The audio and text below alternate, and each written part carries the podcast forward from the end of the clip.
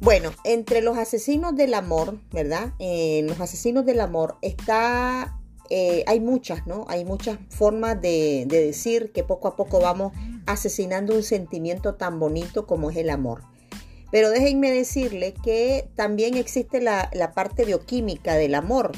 Y esto ocurre que cuando nosotros estamos en esa etapa de enamoramiento y según los expertos en el tema, los neurocientíficos han estudiado lo que es la parte de las hormonas que se alteran, eh, se elevan, sobre todo la hormona del amor que es la oxitocina, que es la misma hormona que se segrega cuando estamos eh, recién, eh, hemos dado a luz las mujeres. Entonces, esa, esa oxitocina se segrega más en el tiempo del enamoramiento. Por eso es que cuando las personas se encuentran en esta etapa, que dura, según los expertos, los neurocientíficos que se han dado a la tarea de estudiar lo que es el amor, dos años.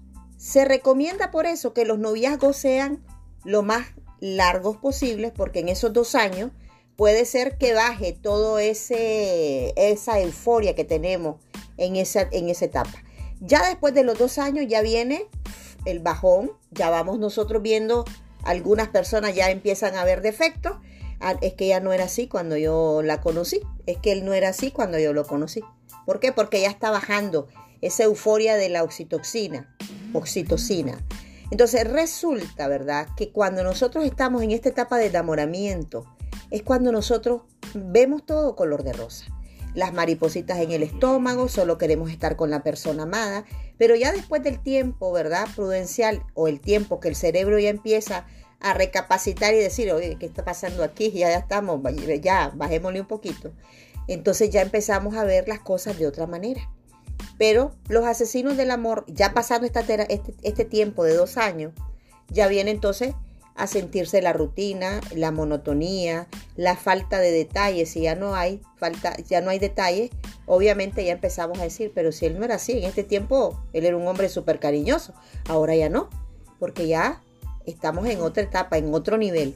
Las parejas que pueden superar estos dos años y va pasan a otro nivel, ya más tranquilo, más calmado, es aquella pareja que puede sobrevivir. ¿Por qué? Porque existe el mismo grado de compromiso. ¿Por qué? Porque si hay un compromiso diario de yo elijo a la persona para estar con esta persona diariamente, este amor puede durar muchos años. ¿Por qué? porque estamos en esa etapa de enamoramiento todos los días, con detalles, con un buen trato, con cariño, amor, afecto, un buenos días, buenas noches, te quiero, un beso, un abrazo, todos los días. Y por eso es que las parejas son duraderas. ¿Por qué? Porque todos los días estamos alimentando ese amor. Vamos a la música. Bien, antes de ir a la música, doctora, un saludo.